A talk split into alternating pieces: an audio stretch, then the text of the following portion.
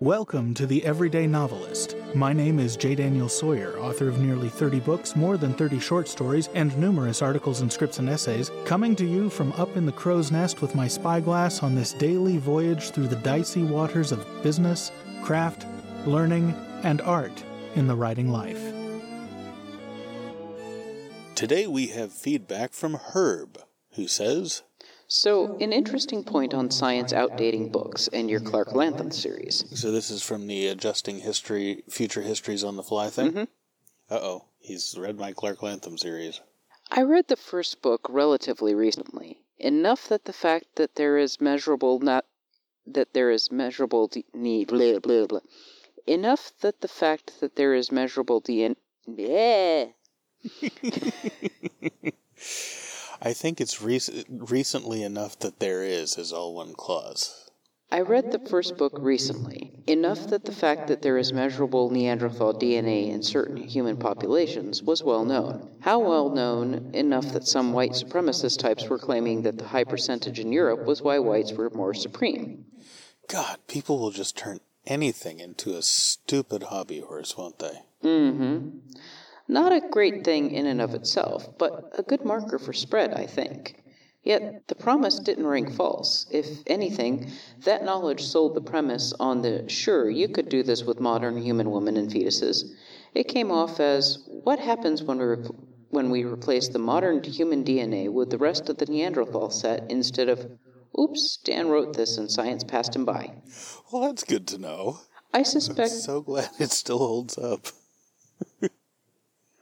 I, I think that's one of the reasons that uh, one of the reasons that the story works is that uh, Naya quite passes as as human, and just she's just a little bit different from everybody else, but nobody can put a picture on why, or can, nobody can put a finger on why. It's just she's a little bit different. Ah, oh, that's a relief. I've actually been worried about that one, and it's and to have it. Uh... If it reads as a misfire, to have it reading as a misfire in book one is just like bad for the series, but that it reads as a as a good prediction actually makes me much happier.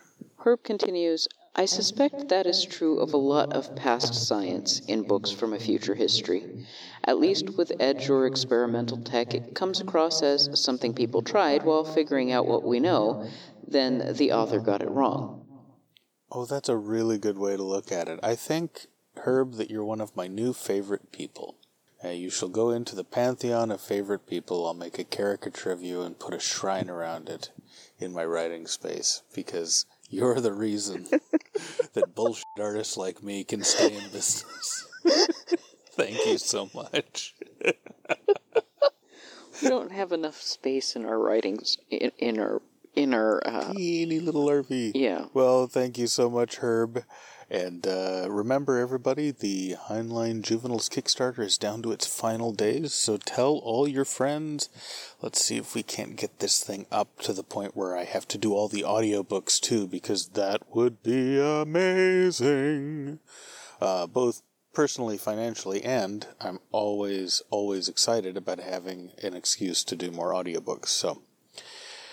that would be cool. Heinlein Secrets dot com. Check it out.